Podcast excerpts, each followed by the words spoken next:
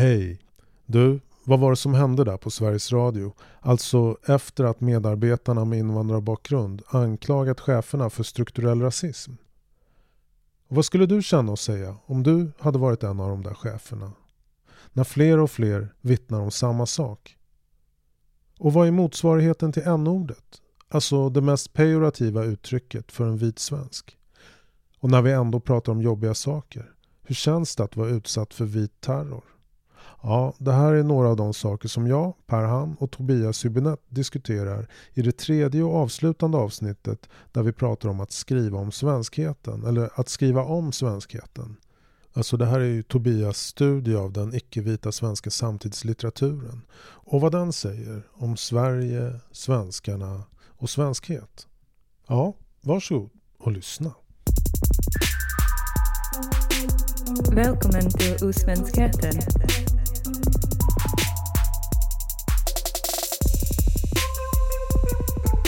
Osvenskheten. Här sitter vi, Tobias Hübinette Mm. och jag, Per Han. Och i det här tredje avsnittet så kommer vi prata om kapitel 6, 7 och 8 i boken. Och då kommer vi bland annat att prata om den svenska kolonialismen, den svenska rasbiologin och den svenska extremhögern. Vi kommer också prata lite om hur svenskar stereotypifieras. Och eftersom det här är tredje och förmodligen avslutande avsnittet så ska du Tobias eh, hjälpa mig och de som lyssnar eh, till en reflektion kring hur vi kommer vidare, tänker jag, Mm. i det här komplicerade att vara svensk och att bli svensk. Ja, och det som jag också kallar i boken då, kampen om svenskheten. Ja, För det är vad det också handlar om, på något större plan. eh, ja men med det sagt, ska vi köra? Ja, det är vi.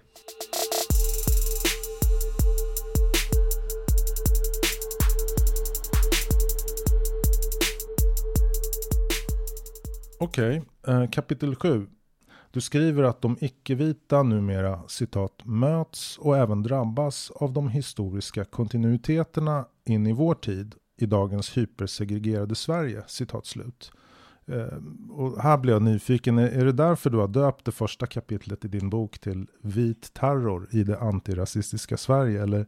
Ja, det jag försöker förstå i det här kapitlet är då eh, ja, väldigt förutsättningslöst då eh, och mot bakgrund av att ganska många majoritetssvenska författare har skrivit om de här frågorna, det vill säga om svensk kolonialism, även svenska kolonier då, som Mm. Barthélemy och sådär, Nya Sverige också, och naturligtvis om samer.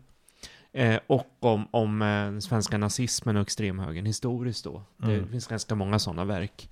Eh, och då tänkte jag då att eh, vad händer då när de icke-vita författarna gör detsamma? Eftersom de ändå är de potentiella offren. Och det jag fann var ju att eh, generellt kan man säga att det är ganska ont om historiska eh, skildringar. Det verkar inte vara så att medvetenheten om de här, alltså svenska specifika då, arvet av eh, svenska kolonier eller svenska rasbiologin och sådär, det verkar inte vara något som upptar särskilt mycket utrymme hos de här minoritetsförfattarna, de icke-vita författarna. Men det är väl egentligen inte så konstigt. Jag upplever att det har inte tagit utrymme i det svenska samhället överhuvudtaget. Det, det var ju knappt nämnt i min skolgång. Nej, och det är säkert den stora förklaringen för flertalet av de här författarna har ändå växt upp i Sverige. Du nämner Jason Diakité har skrivit lite om det här i sin Ja. självbiografi. Neftali Milfuego har skrivit lite om det här. Mm. Eh, Johannes Anjur har skrivit och nämnt Mm. de svenska Mm. kolonierna. Mm. Ihan Kutlu och eh, i antologin Svart kvinna så förekommer texter om de svenska eh, kolonierna. Men, men inte så mycket mer. Nej, det är inte så mycket mer. Det lilla som är skrivet då, vad, vad är det som skiljer sig där om man jämför med de här eh, mycket större Ja. eh, svenska författarna, Mankel, Guillou och company?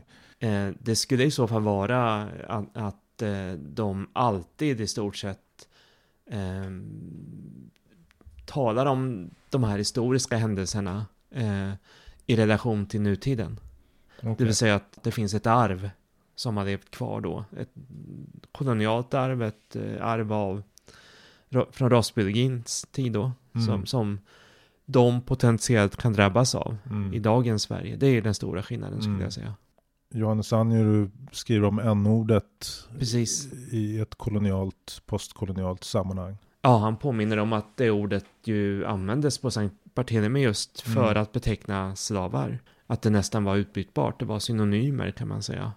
De eh, svarta på den ön då, på svenska ön om man säger, som inte var slavar. De kallades andra saker. Så det var väldigt mycket kopplat till att vara svart och inte fri. Det är svårt att säga exakt hur det där har traderats, det här ordet då. Eh, men det är uppenbart att det finns en sån koppling till Sankt Barthélemy på något sätt. Jag läser i din bok att citat flera postkoloniala forskare och kritiska ras och vithetsforskare har argumenterat för att Sveriges förhållningssätt till kolonialismen och dess rasfrågor i allmänhet inte bara präglats av färgblindhet utan också av en generell okunskap om vad som pågått i de egna kolonierna och den egna, inom parentes, före detta raspolitiken.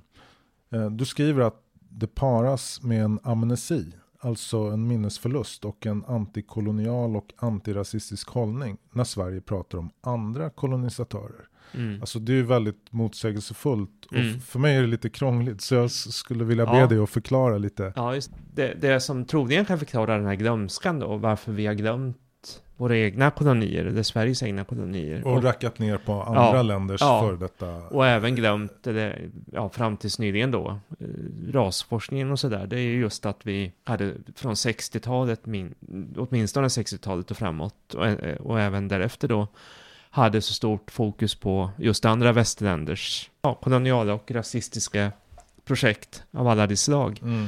Eh, och det gjorde att eh, vi på något sätt glömde bort eh, våra, våra egna bidrag så att säga. Mm. Det kunde då handla såklart om amerikanska södern. Det kunde handla om eh, apartheidregimen i Sydafrika. Men det kunde också handla om att man från svensk sida engagerade sig starkt då för avkolonialiseringen i både brittiska och franska kolonier och så. Vi har tyckt att de andra har varit mycket värre än vad Ja. de själva har varit. Ja, Alltså, jag tycker att det är jättespännande när du skriver att Sverige har blivit så här antikolonialt och antirasistiskt. Mm. Eh, Trots att vi har haft Statens institut för rasbiologi som, en gång, ja, men, som var igång fram till Mm. slutet av 50-talet.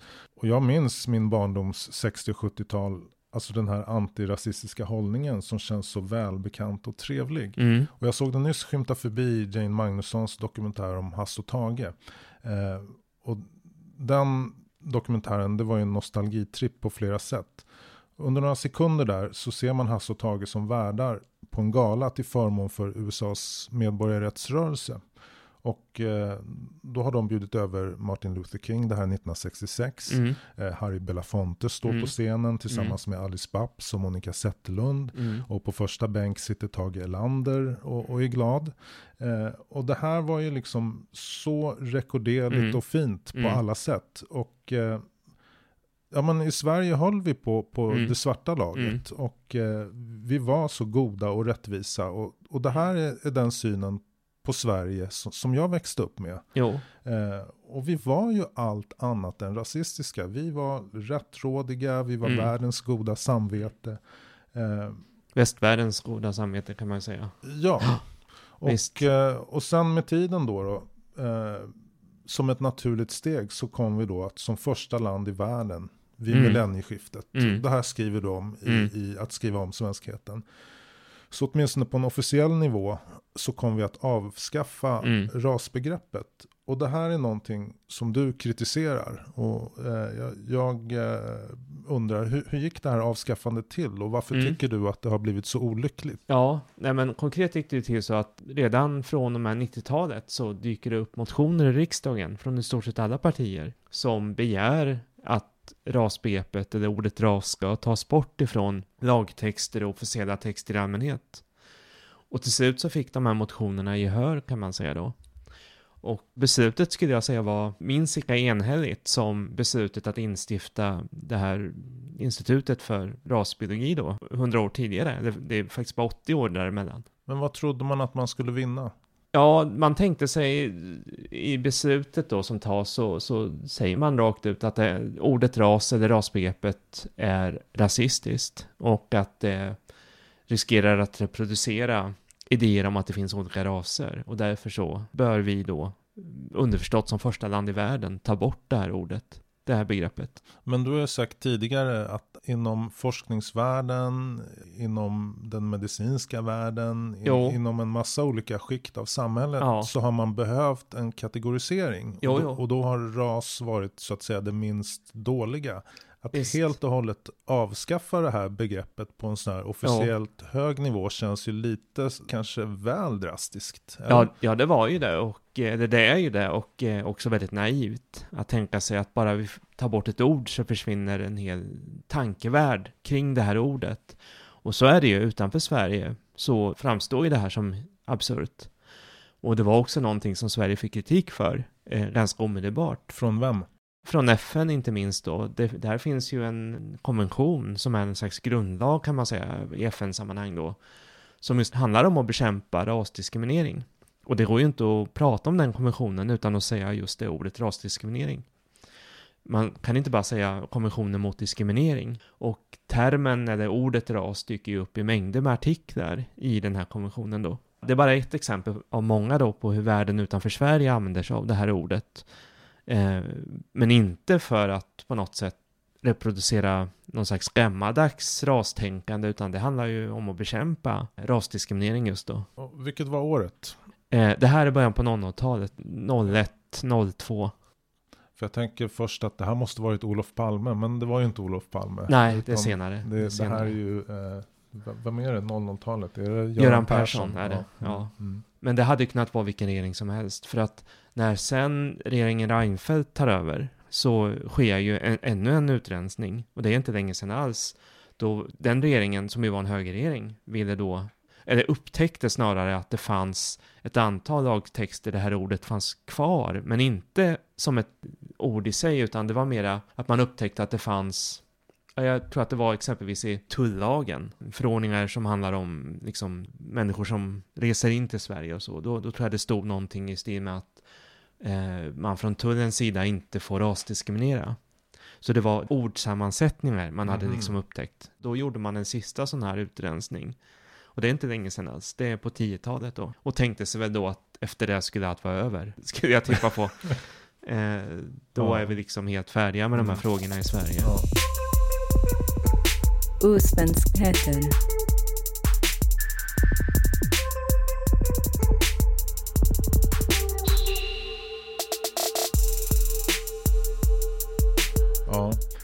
Jag tycker att det är ledsamt och kanske till och med hemskt att läsa när du refererar till texter skrivna av adopterade koreaner som Tove Livendal, Astrid Trotzig, Mara Lee och Sofia French.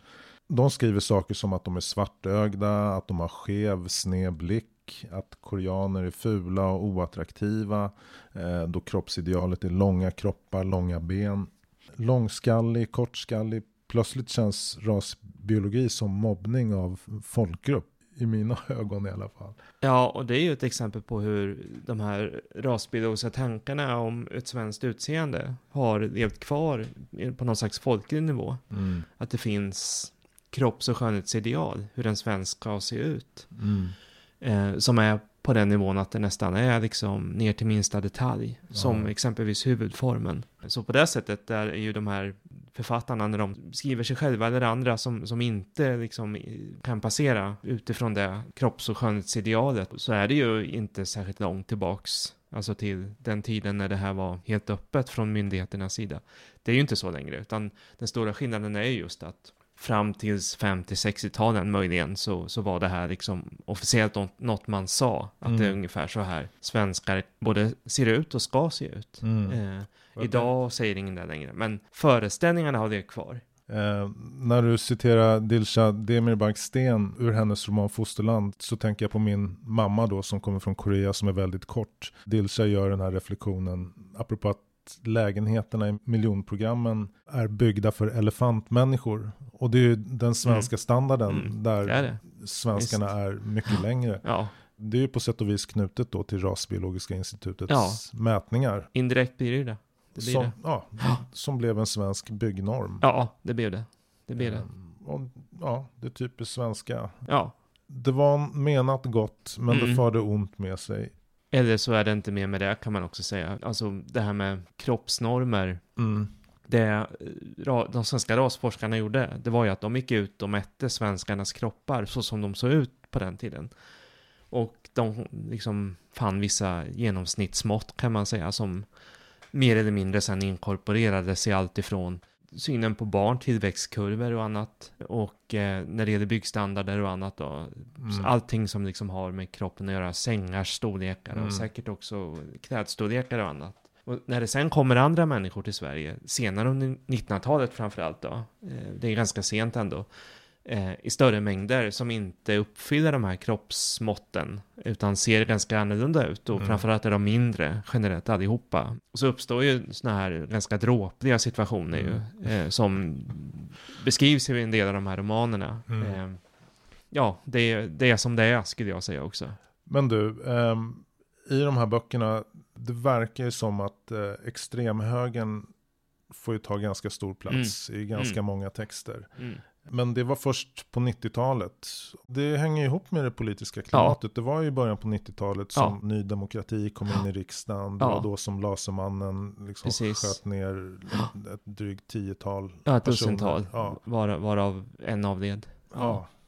Och ja, jag minns hur alla vi med utländskt utseende, vi var ju rädda. Jo, Paranoida. Ja. Det, det var ju så att man gick och kollade omkring sig och visst. varnade varandra.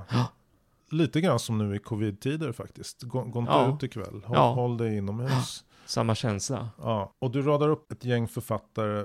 Och det är texter i antologier, självbiografier och romaner som skildrar skinnskallarna Mm. och den här subkulturen med Mm. vit maktmusik. Och, Mm. och stämningen piskas upp. Hur skulle du beskriva 90-talets litteratur? Ja, det är då den här, den här termen vit terror som jag använder mig av då. Mm. Eh, dyker upp eh, i, i, i det här sammanhanget då. Eh, att- och, och, och det är vad det handlar om. Det är liksom den stämning som frammanas. Och det är en stämning som inte finns idag. Alltså jag, jag blir ju påmind om det Ja. när jag läser det här kapitlet. Jo, För dig som inte var med, eh, exempelvis helikopterplattan i Gamla stan, det Ja, var en sån här mytomspunnen plats där skinnskallarna i Stockholm samlades, Ja. speciellt på helgerna. och de kunde vara många på den tiden också. Ja. Sångerskan Kayo Shikoni, hon skriver i antologin Svartskallarnas sammansvärjning Mm. från 92. Hon skriver Mm. så här. Jag har slutat att åka tunnelbana efter klockan åtta på kvällen. Jag vågar inte längre.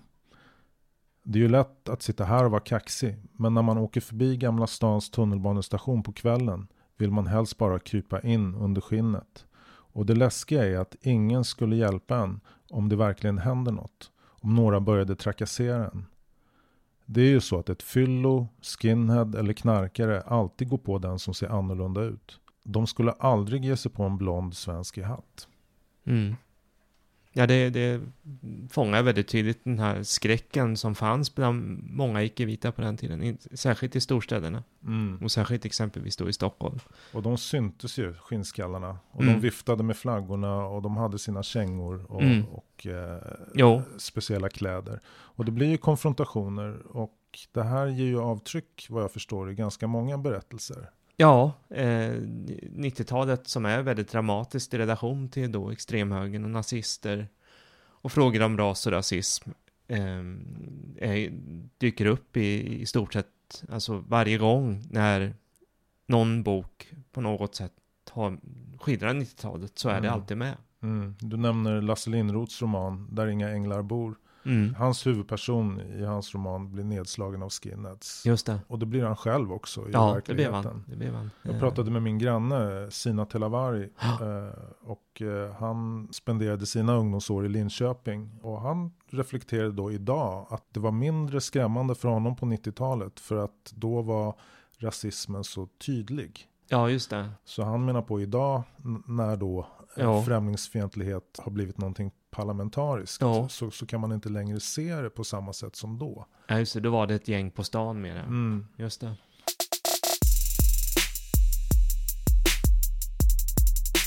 Osvenskheter. Osvenskheter. En intressant sak i din bok det är ju Oivio Polites citat från eh, White Like Me. Mm. Alltså jag var tvungen att läsa det här två gånger innan jag förstod. Men han skriver så här. Vitmaktmusiken ger oss en möjlighet att bryta oss ur de goda beskyddarnas passiviserade besvärjelse. När vi inser att vitmaktskulturen inte hotar oss händer två saker. Dels tillåter det oss att få syn på den rasism som verkligen är ett problem för oss. Den som lever i samhällets kärna, i domstolarna, i anställningsförfaranden, på bostadsmarknaden och på tidningsredaktionerna. Mm. Ja, de som skriver börjar använda uttryck som smygrasism och dold rasism. Samtidigt som formuleringen strukturell rasism för första gången dyker upp. Mm.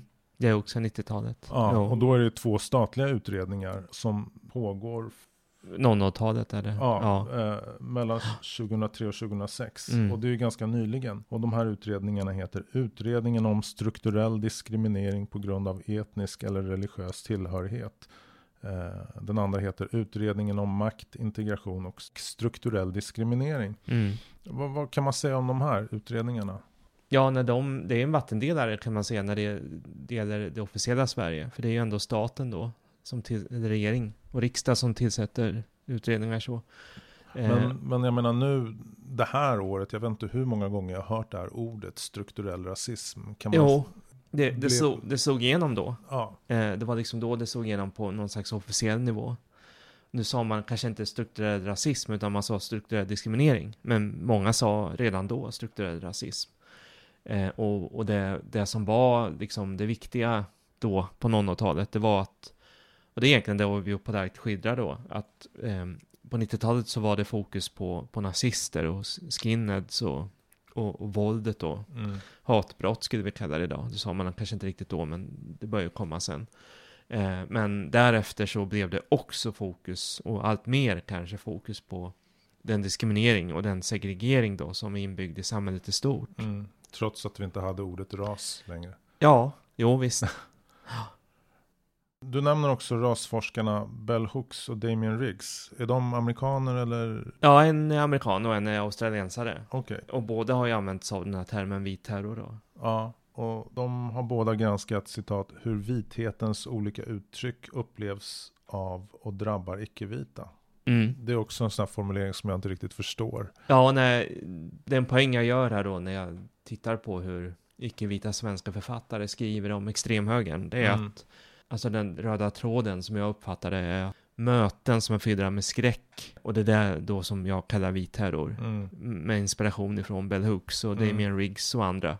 Det går då liksom att, att dra det ännu längre om man så vill och det är, ja, även om det liksom, Mm. Ja. Men, men det handlar om rädsla Ja. egentligen. Att man, man har ett annorlunda utseende och Ja. sen, sen ja. Eh, och eh, om man liksom vill dra det längre så blir det nästan som att det går att uppleva mötet med vitheten i sig som någon slags skräckupplevelse så. Mm. I alla fall finns det alltid en potentiell risk att råka ut för Mm. Hot, trakasserier och i värsta fall våld. Alltså jag fastnar för en formulering som kanske stämmer i Sverige som Mm. eh, kommer då från USA. Där den amerikanska vitheten framstår som hotfull för svarta amerikaner som Mm. kollektivt minns slaveriet. Samtidigt som de vita har svårt att förstå det här och är omedvetna om hur det svarta Amerika uppfattar dem som kollektivt vit grupp. Och du kopplar det svenska nutidssammanhanget till arvet från rastänkandet och kolonialismen. Mm. Eh, alltså de icke-vita svenska författarna, till exempel Johannes Anjuru, skriver från en position att de icke-vita när som helst kan utsättas för hatbrott. Ja, potentiellt så finns ju alltid den risken.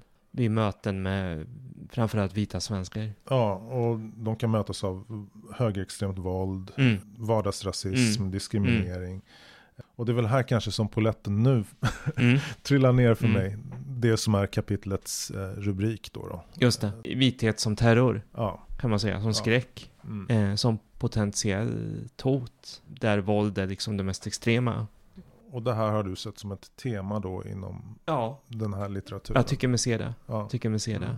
Eh, och att de här författarna nästan skriker till sina läsare också och förstår det här. Det finns väldigt starka skildringar i en del av de här texterna så, där de här författarna nästan vädjar till någon slags potentiell vit läsare att, att kunna ta in att den här skräcken ibland dyker upp i vissa sammanhang då. Är det här ett vanligare tema än, låt säga, kärlekstema? Nej, det behöver nej, jag räknar inte så liksom vad som är vanligast, utan det här är, det här är ett av de teman som, som finns Mm. i den här icke-vita svenska litteraturen helt enkelt. Okej. Osvenskheter. U. Svenskheter. Um, ehm, jag kanske blandar äpplen med päron här. Men uh, förutom att de vita inte förstår att de framstår som hotfulla. Så blir minoriteterna också lite klappade på axeln ibland. Nej men, nej men lilla du. Mm. Så här är det ju inte alls. Mm. Vi är ju inte rasister. Jag tänker på det här protestuppropet inom Sveriges Radio nyligen. Mm. Och sen så kom det då en replik från Sveriges Radios ledning där man dementerade att, att det Just det. finns strukturell rasism i Radiohuset. Och de, de svarade ungefär så här, vi är ju inte rasister, men ska du jobba här så måste du vara bäst på det du gör. Mm. Läste du deras Ja, svar? visst. Vad, vad tänkte du när du läste det? Ja, men det är väl ett sånt, eh, liksom, andemeningen är ungefär det som oftast dyker upp från majoritetsgruppens sida då, att vi diskriminerar inte. Även om det här uppropet då innehöll en mängd olika vittnesmål, och det var många som skrev under det, och sen har det ju dykt upp folk efteråt också, anställda som har bekräftat, så använder sig ledningen alldeles uppenbart av den här liksom allmänna nationella svenska självbilden att vi håller inte på med sådana saker i Sverige. Men om du hade blivit tillfrågad och krishantera eller konsulta ledningsgruppen, vad, hade varit ett bättre svar?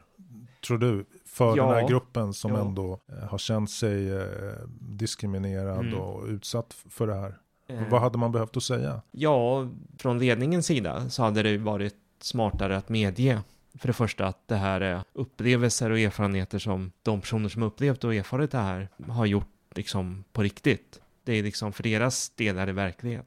Och Det är liksom första steget. Sen tror jag att de hade vunnit också på att eh, medge att, ja, bortanför liksom att klappa sig själv på huvudet och säga att vi har gjort jättemycket när det gäller mångfaldsarbete och rekrytering och sådär. För det är ungefär det de också svarade. Så hade de också vunnit på att säga att naturligtvis så finns samma typ av strukturer hos oss som i det svenska samhället i stort. Ett mer ödmjukt svar helt enkelt. Ja, visst. Ja. Ja, jag blev förvånad över att de var så hårda och eh, att de inte gjorde minsta antydning till att pudla. Jo. Jag tror de blev ledsna helt enkelt. Mm. Ja, men jag har sett Sveriges Radio som, som ett av de goda företagen Jo. som verkligen månar Inom om media. att eh, visst. ta fram Ja. människor med utomnordiskt Ja. ursprung Ja, ja. i, I, etern. ja, ja visst. Visst. I, i, inom mediebranschen är, har ju Sveriges Radio stuckit ut. Osvenskheter.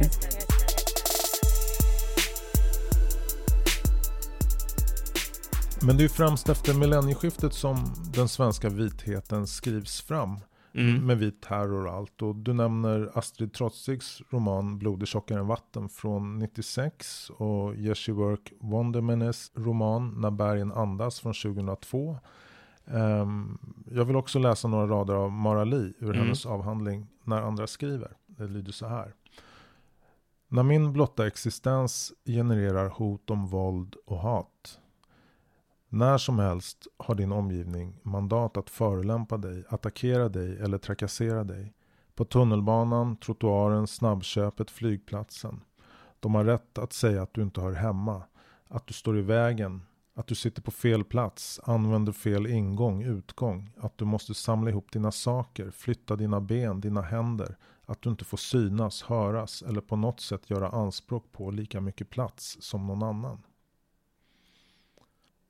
Um, kan man säga att rädslan att utsättas för rasistiskt våld är ett vanligt tema i de här romanerna? Ja, det är ju mest männen, skulle jag säga, som i så fall potentiellt kan utsättas för, för just konkret våld. Men det som Mara och andra då beskriver är ju en slags vardaglig känsla av att eh, när som helst kunna utsättas för den typ av behandling som på sistone har fått beteckningen mikroaggressioner. Eh, men som ibland också kallas vardagsrasism. Man kan säga att det nästan är samma sak. Mm. Och som ju handlar om det här subtila, vardagliga. Att människor med hjälp av kroppsspråk eller eh, sätt att titta på en eller bete sig mot en. Och ibland också verbalt säga saker till en då. Allt handlar liksom om att just veta sin plats kan man säga. Att du är mindre värd, du hör inte hemma lika mycket som jag. Eh, du ska inte synas eller höras lika mycket som jag, eller som en vit person och så vidare. Så det är det som dyker upp. Eh, Okej, jag skulle vilja gå in i kapitel 7 nu. mm, Att studera den svenska vitheten. mm. Varför har du döpt kapitlet till det? Ja, för att det, det jag vill göra där är ju då att anta det omvända perspektivet. Eh, och det som också är, ja det är ju kontroversiellt också såklart, men att, att vända på blicken, Mm. på perspektivet helt enkelt. Hur icke-vita ser på vita svenskar. Eh, för det vanliga är liksom tvärtom. Ja. Och det här har jag gjort med inspiration ifrån hur svarta amerikaner skriver om vita amerikaner. Vilket är en lång tradition då, inom svartamerikansk litteratur. Eh, Du citerar W.E.B. Du Bois. eh, Som skrev redan i början på 1900-talet. Mm. 1910. Mm. En text som jag tycker är hisnande. Den beskriver ju hur han som levt, eller hu- hur de som kollektiv Mm. levt så nära de vita så att de kan se igenom precis allting. Mm. Och det som syns är ju inte så vackert. Nej, ungefär så är hans budskap. Och eh, den texten räknas ibland som, kan man säga, urtexten när det gäller just då studera vithet. Även om liksom, den är ju daterad på ett sätt, men, men det är liksom kanske första gången som en icke-vit person skriver om vita och vithet. Det är, och det här är i en amerikansk kontext då, på det sättet. Vi kan lyssna på den här. I know many souls that toss and whirl and pass, but none there are that intrigue me more than the souls of white folk. Of them I am singularly clairvoyant. I see in and through them. I view them from unusual points of vantage. Not as a foreigner do I come, for I am native, not foreign, bone of their thought and flesh of their language. Mine is not the knowledge of the traveler or the colonial composite of dear memories, words, and wonder. Nor yet is my knowledge that which servants have of masters or mass of class, or capitalists of artisan. Rather, I see these souls undressed, and from the back and side, I see the working of their entrails. I know their thoughts, and they know that I know. This knowledge makes them now embarrassed, now furious. They deny my right to live and be and call me misbirth. My word is to them mere bitterness, and my soul pessimism.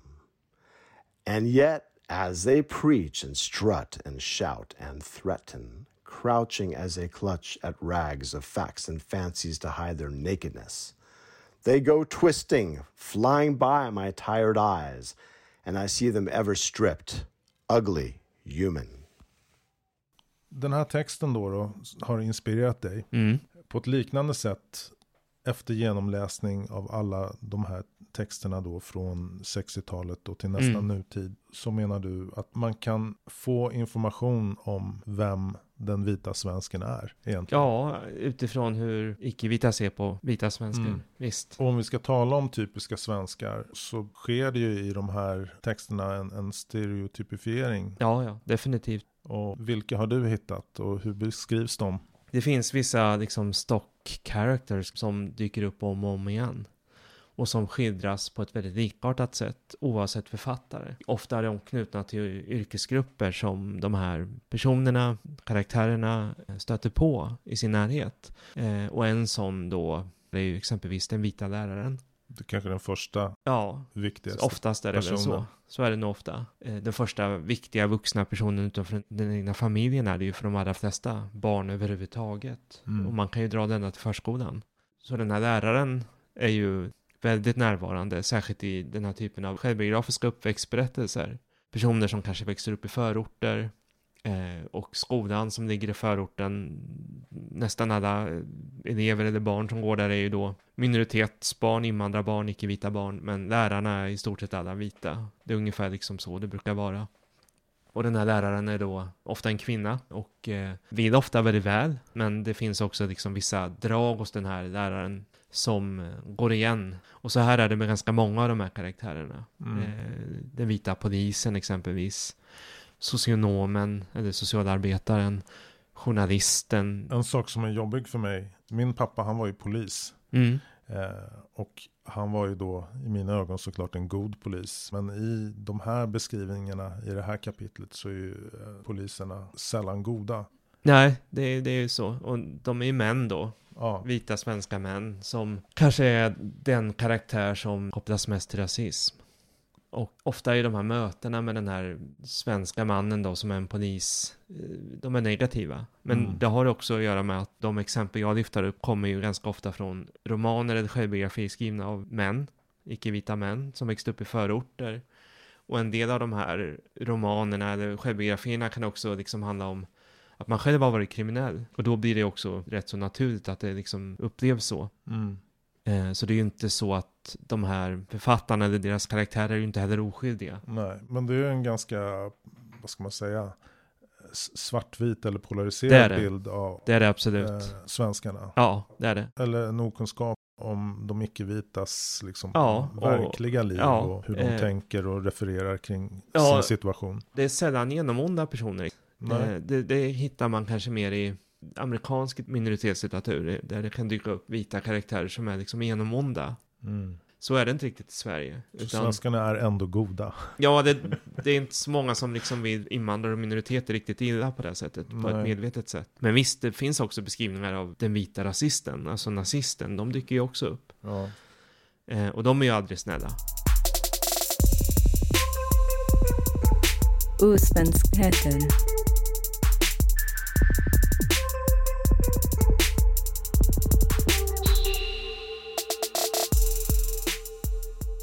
Du ger flera exempel när icke-vita då misshandlas av poliser. Mm. Och, eh, du återger bland annat journalisten Duraid Al-Kamasi som åker till sin barndoms Husby. Och det här är bara några år sedan, 2013 i, i samband med kravallerna. Och då jobbar han som journalist på Svenska Dagbladet. Och sen när han möter polisen där så tror de att han är en av våldsverkarna. Ja, Och den här blonda vita polisen bussar sin schäferhund på honom. just det. Eh, och sen så berättar han så här. Senare den natten får jag chansen att visa min presslegitimation för samma polis som bussade hunden på mig. Han synar kortet intensivt och länge. Fattar att han har gjort bort sig. Vad ska han säga? Ursäkta, jag har aldrig tidigare träffat en svartskallig journalist förut. Mm, det är ganska talande. Och du radar upp fler exempel på den här typen av reflektioner. Du citerar Alexandra Pascalido som beskriver hennes uppväxt i Rinkeby Mm så här. Plötsligt såg jag något som jag aldrig noterat tidigare. Antagligen för att jag aldrig tidigare varit utomstående betraktare i ett område som mitt eget. Jag upptäckte att alla mina guider var blonda. Det förvånade mig med tanke på att politikerna sagt att det i stort sett bara bodde invandrare i området samt att arbetslösheten var skyhög och att politikerna gjorde allt för att invandrarna skulle få jobb. Hur hade då alla dessa blonda svenska medelålders heteromän i så fall hamnat här? Och inte bara dem, utan också alla mångfaldsansvariga invandrarkoordinatörer, integrationschefer, rådgivare och sakkunniga. Alla var de svensk-svenska män som koketterade med att de även själva en gång invandrat från Skåne. Mm. Vad ska man säga? I de icke-vitas möte med det majoritetssvenskt vita Mm. Finns det inte en vilja till förståelse där? Jo, det gör det väl också. Alltså, Alltså, slags... Den här välvilliga journalisten Mm. ställer i alla fall frågan. Ja, visst, och vill veta. Men, men då blir den icke-vita irriterad. För att det här är ett så känsligt ämne. Och eh, i det här liksom, Ja. liksom skavet som uppstår så... Jo, det som, alltså, jag tänker på sådana scener som Marianne Bachtiaris romaner, så det finns sådana vita journalister då som vill väldigt väl. Eh, och då kan hennes karaktärer bli ganska irriterade. Ja. Och vad jag tror det här handlar om är att icke-vita svenskar är liksom steget före hela tiden. De, le, de, de vet redan spelreglerna. De har Ja. redan avkodat svenskhetens regelverk om man så vill. Och, och förstår någonstans att de liksom alltid kommer vara i underläge och sacka efter. Medan de här vita journalisterna, de vill väl ha saftiga historier liksom Mm. de är absolut öppna för att lyssna på människor som mår väldigt dåligt, som har Mm. råkat ut för hemska saker. Mm. Men det är inte alltid så att de kanske förstår det de får höra. Och framförallt så blir det liksom en obalans genom att den icke-vita parten som då intervjuas eller förekommer i olika reportage vet redan liksom allt det här som då den vita journalisten framställer som, eller själv kanske till och med upplever som absurt. Mm. Och så Eh. åker den tillbaka till sin Det också. trygga fina värld. Och gör karriär på de här berättelserna Mm. dessutom. Mm. Eh, I form av någon dokumentär eller någon reportagebok eller tidningsartikel. Visst. Osvenskheter.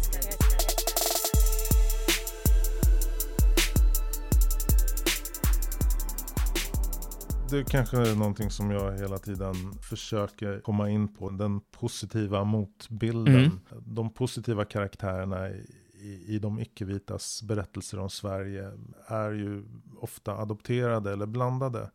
Du kallar dem för den svenska vithetens infödda informanter. Mm. Har jag missuppfattat eller? Nej, det jag menar är att de två grupperna som inte så ofta växer upp i förorter, utan växer upp av naturliga skäl så växer de upp liksom i majoritetssamhället. För att de har en eller två vita föräldrar. Deras skildringar av vita svenskar blir väldigt annorlunda jämfört med när invandrare eller barn till invandrare, så Mm. kallade andra generationer, skriver om vita svenskar. Genom att de ju på sätt och vis själva liksom är, ja, svenskar de icke-vita svenskar liksom, de adopterade och de blandade. Så Mm. deras sätt att skriva om vita svenskar är så uppenbart annorlunda. Är det mindre ilska och mindre pejorativt, mindre, eller vad, vad är Det kanske det är faktiskt. Eh, det har jag inte riktigt tänkt på, men det kan vara så när det gäller adopterade och blandade. För att de har ju vita föräldrar, de har oftast vita partners när de blir vuxna. Mm. Eh, de bor och lever med vita svenskar omkring sig nästan liksom hela livet. Men när de skriver om vita svenskar så gör, gör de det på ett sätt som i alla fall jag som själv är adopterad uppfattar som att de vet liksom allt. Helt enkelt. Det är därför jag kallar dem infödda informanter. Mm. Det vill säga, de är, de är ju svenskar Mm. eh, på ett helt annat sätt än de, de som är invandrare eller barn till invandrare. Osvenskheter. Man fick inga glåpord, bara en blick. En nedlåtande och överlägsen sådan. Blicken som skannade den uppifrån och ner. Det behövdes inte mer för att få mig att känna mig underlägsen. Så hade jag aldrig känt innan jag kom till Sverige och Linköping. Gringoland. Det här var ett utdrag ur Leo Carmonas självbiografiska Spelet i spelet. Som han har skrivit tillsammans med Cyril Hellman. Men um, innan vi går vidare. Jag skulle vilja att du förklarar ett begrepp för mig. Vad är en vit blick? Ja, nej men det är ju också en sån här nästan allt som, nästan alla typ termer som jag använder mig av kommer ju från den engelsktalande världen. Och väldigt ofta från USA.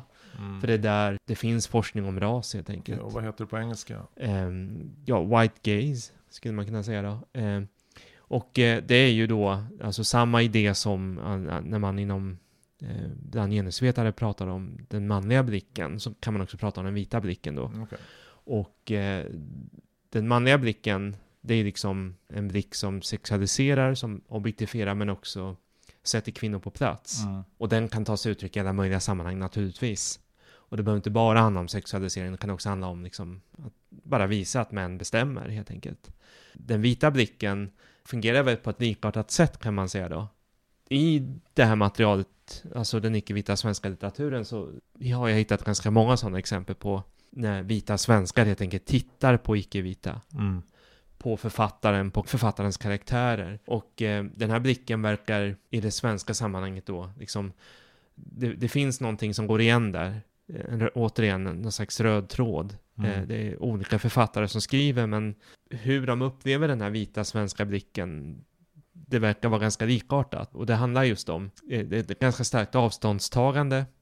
Alltså, krocken blir ju då att det på ytan inte är liksom öppet rasistiskt i Sverige. Men med blicken så visas avståndstagande Mm. gentemot icke-vita. Mm. Det är Du- ungefär det som den vita blicken på något sätt uttrycker just det svenska sammanhanget. Mm, du uttrycker det så här att möta den vita blicken och avbryta det färgblinda talet. Det är ju liksom det här omvända perspektivet. Där Mm. jag då tänker mig att de här författarna och deras karaktärer, de utsätts för den vita blicken.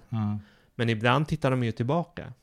Och, och eh, De utsätts också för ett tal där man inte får prata om ras och helst inte ens om rasism. Men ibland så avbryter de ju och talar tillbaka och tar upp frågor om ras och rasism. Men, men om det finns en vit blick, så när Ja. man tittar tillbaka då blir det en icke-vit blick då? då?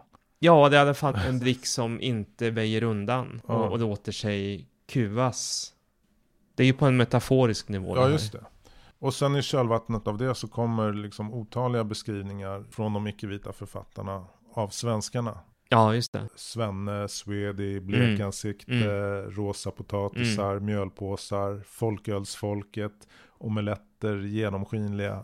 Ja. Du, du skriver att det finns massor, oändligt med, med, med Ja. sådana liksom, n- nedlåtande Jo. eh, namn. Och då är vi inne på liksom någon slags det är förbjudna, eller förbjudna, det, den kontroversiella termen omvänd rasism. Ja, och att ge tillbaka. Ja, Men jag, jag är nyfiken, när dök det här uttrycket eh, Svenne Banan upp första gången? eh, jag vet inte det, men det dyker ju upp i många av de här texterna och eh, det verkar vara någon gång kanske på 90-talet. Ja, Och det är väl liksom modellerat efter Svensson skulle jag kunna tänka ja mig. såklart. Ja, Men banan. ja nej, det är väl liksom något, något tillägg då som görs någon gång därefter. Ja. Eh, och vad det egentligen liksom syftar på har jag faktiskt själv inte riktigt förstått. Nej. Eh, för en banan är ju gul och det är en frukt som inte är svensk Mm. utan kopplat till Sydamerika. Ja. Så jag vet faktiskt inte Nej. vad poängen är. Det är kanske är därför det är så bra. det finns en mystik. Ja,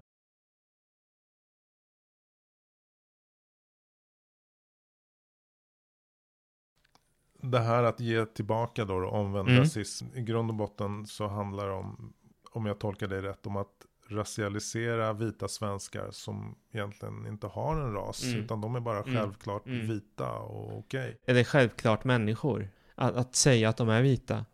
Det är det de gör, författarna menar jag. Genom att benämna dem på det här sättet. De exempel du gav nu är ju liksom nedsättande. Och, och jag på något sätt har famlat efter det här. Vad jag tror jag famlat efter det är det här eh, motsatsen till n-ordet. Alltså ett Jo, ord som jo, ska vara visst. lika kränkande och lika sårande. Och de här pejorativen som, som jag läste upp nyss. Mm. Blekansikten, Mm. rosa potatisar. Alltså de är ju så mesiga Jo, i det, det, jämförelse. visst blir de det. Men du menar på att det finns ett ord som verkligen sårar en vit svensk. Och det är rasist. Ja, eller rasse. Mm.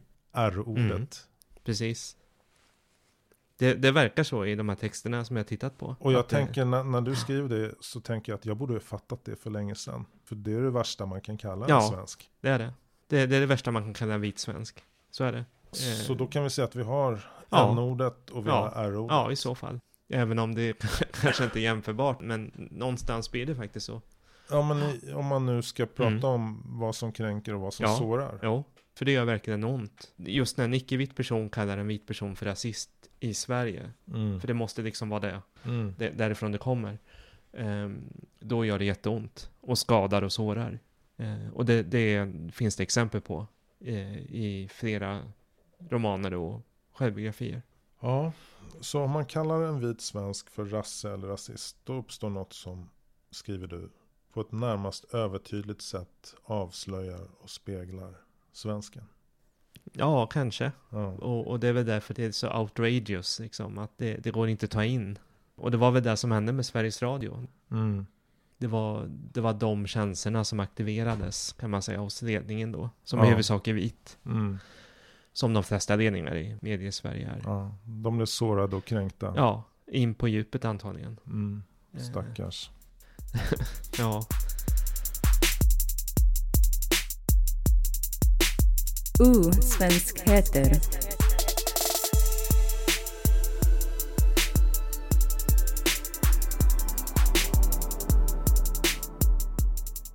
Okej, Tobias. Jag vill inte slåss och såra. Jag vill att alla ska komma överens och enas i ett samförstånd. Eh, men när jag läser kapitel 8 som vi nu har Mm. kommit in i. mm. i att skriva om svenskheten, sk- att skriva om svenskheten, så radar du upp text efter text där icke-vita svenskar, blandade svenskar, adopterade svenskar, invandrade svenskar beskriver om och om igen hur de har försökt att bli svenskar, jo, trots sitt annorlunda utseende. Och några har bytt till svenska namn, Några har färgat håret. Och Mm. till och med försökt bleka sin mörka hy. Mm. Eh, De har försökt förminska sina näsor. De har bytt klädstil, lärt sig perfekt svenska och flyttat till majoritetssvenska skolor och bostadsområden. De har blivit tillsammans med majoritetssvenskar och, och till och med umgåtts med Mm. skinnskallar Mm. och, och tillsammans med dem dragit rasdiskriminerande skämt. Alltså det finns ingen gräns. Nej, det verkar inte det så. Som, Visst, hur, hur de har försökt och försökt och försökt. visst. Det är så desperat det bara kan bli. Ja, och det här är då en tid då Sverige har blivit jämförbart med USA vad det gäller mångfald Ja, och, och mångraslighet. Demografiskt. Ja. Och i USA, där blir man ju amerikan Jo. bara man Jo. får ett green card. Jo, det är på ett annat sätt i alla fall den Ja, här. och man är amerikan först och främst. Och man är stolt över det. Och, Ja. och, sen har man då sitt andra ursprung. Jo. Ja, men du hänvisar till Dubois igen. Mm. eh, Och begreppet dubbelt medvetande som han lanserade. Han menade ju att de svarta ägde förmågan att kunna avkoda de vita amerikanerna och, och deras raciala kodning och, och deras Deras värld kan ja, man säga. Ja. och, och hur de såg tillbaka då Ja. på, på de andra. Och återigen, jag tycker det här blir krångligt. Eh, Du menar att de icke-vita svenska författarna har gjort något liknande och därmed i sina texter ger svar på tal. Har jag förstått rätt? Ja, men också att de försöker överskrida, alltså klassiska liksom invandrar och svenskar uppdelningen. Och att det liksom är det som är kanske det intressanta. För att de här försöken att bli som en vit svensk, som ju är väldigt desperata, det du räknade upp förut, det är ju Ja, på ett djupare plan så handlar det ju också om att vilja slå sönder uppdelningen svenskar och invandrare kan man ju säga. Mm. Eh, och, och ta sig in i svenskheten genom att göra någon slags överskridande. Ehm, det är väl det jag försöker göra i sista kapitlet. Eh, tänka mig att det liksom är möjligt att göra det. Och det handlar ju om att man ska kunna vara svensk utan att vara egentligen blond och blåögd. Ja, det är vad det handlar om i slutändan. Ja. Till slut så bör vi komma till ett stadium där du kan vara icke-vit och svensk på samma gång utan att det betyder så mycket. Ja. Men innan vi kommer dit, måste Ja. vi inte prata om ras då? Jo, det är vad jag menar att vi måste. Men genom att vi har valt den andra vägen i Sverige, det vill säga att eh, vi pratar inte om ras, så skjuter vi upp, tror i alla fall jag då, den möjligheten för icke-vita. Eh, så hade vi valt en annan väg, alltså att istället prata om ras och utseendets betydelse för svenskheten, så hade det förhoppningsvis förenklat för Mm. icke-vita att accepteras som svenskar till fullo. Jag tänker på en sak som vi har pratat om tidigare. Där att Sverigedemokraterna i sitt partiprogram 2014 hade Mm. den här definitionen på vad som är en svensk. Öppen svenskhet. Ja. ja. Har de andra partierna liknande definitioner? Nej, de har inte behövt det. Alltså, det är ju naturligt på något sätt att det är SD som är tvungna att formulera i ord och till och med i sitt partiprogram Ja, vad de menar med svenskhet Ja. och, och vem de syftar på när de pratar om svenskar. De är nästan som seismografer, alltså de fattar hur vita svenskar i gemen tänker och känner i folkdjupen. Och i partiprogrammet är det ju adopterade de tar upp, men de har också i intervjuer och annat också pekat på Sverigefinnar. Och eh, sagt att det här är, ja det är de två grupperna då, Sverigefinnar och adopterade. Eh, I stort sett till fullo svenskar idag. men om de är så smarta och kan känna av vad svenskarna tycker Ja. i sitt folkdjup. Kan inte de andra partierna vara lika smarta då? De andra partierna, i och för sig SD också, skriver ju under på den här färgblinda attityden. Vi ska inte prata om svenskhet sven eh, eh, kopplat till det här som vi pratar om nu, utan på något sätt så tänker sig de andra partierna att, alltså, de, de, de pratar om svenskhet i, i form av ett kodspråk, de pratar om integration Mm. istället, de pratar om eh, vikten av att lära sig Ja, i och för sig börjar det bli allt, allt mer bli som SD då. Eh, att vikten av att lära sig en god svenska. Mm. Men Eh. om vi då plötsligt blir färgseende. Ja, Tror du att det blir lättare då att hantera just den här ja, ja, frågan om svenskhet?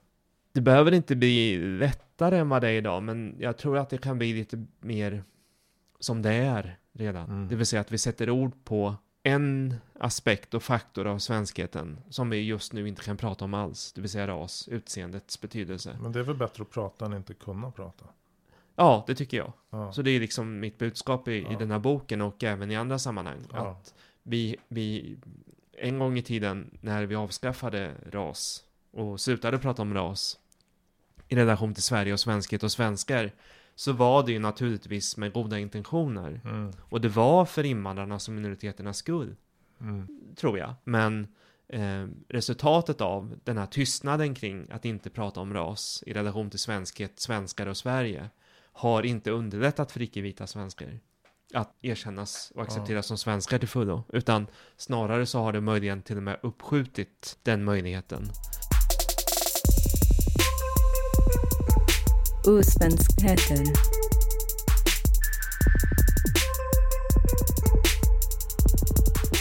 Du, jag skulle vilja avrunda nu.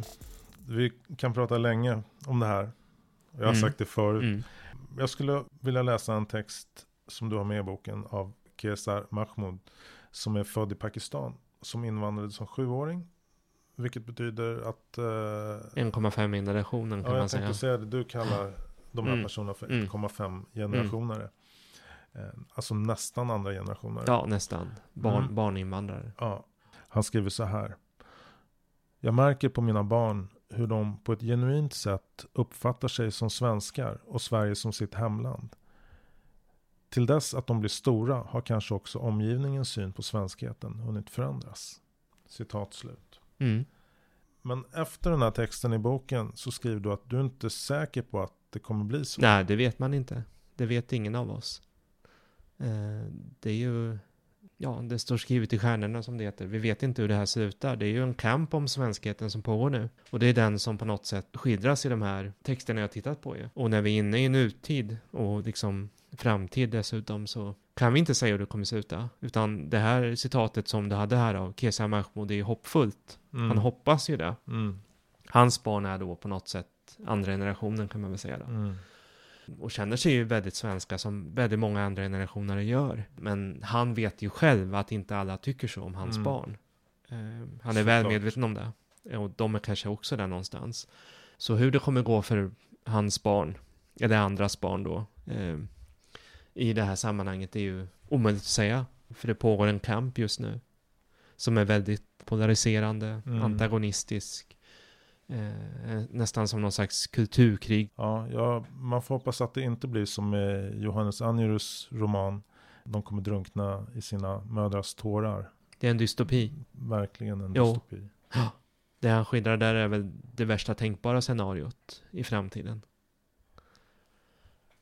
Du, det här är ju det tredje och kanske avslutande samtalet Jo, om din bok eller avhandling eller studie, Ja. vad man nu ska kalla det för. Ja. Är det någonting du tycker du vill tillägga?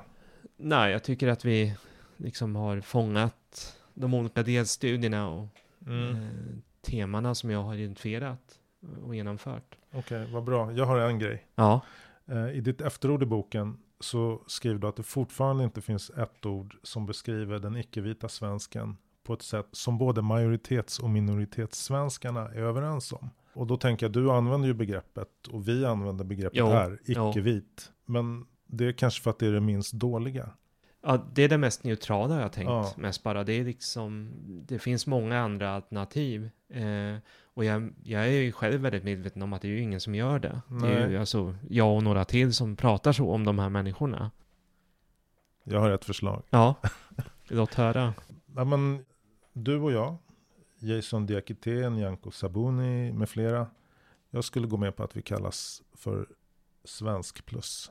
Eh, och då kan en majoritetssvensk som Jimmy Åkesson och Thomas Ledin med flera heta svensk-svensk. Ja, kanske. För det är inget negativt. Svensk-svensk eller svensk plus. Nej, det är väl inte sämre än något annat förslag eh, av alla dessa förslag som finns. Ja, men det var i alla fall min Mm. reflektion Mm. i samband med dina e- efterord i boken. Mm. Ja, men eh, det är väl bara att vi fortsätter. Som kungen säger, för Sverige i tiden. Ja, Och för inte? svenskhet i tiden. Ja, låt oss göra det. Ja. Tack Tobias för att du kom hem till mitt kök. Tack.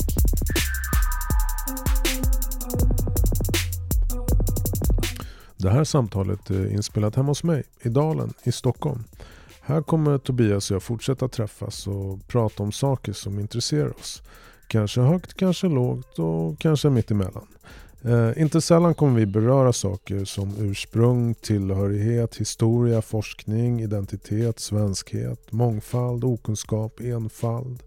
Ja, och kanske på vägen finns det guldkorn av insikt. Ja, kanske till och med en sanning.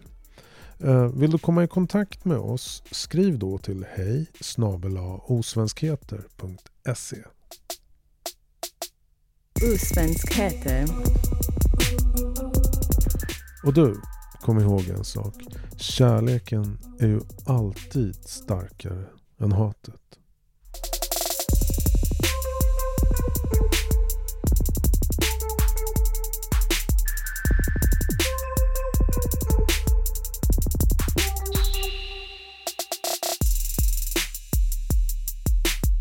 Välkommen till Osvenskheten.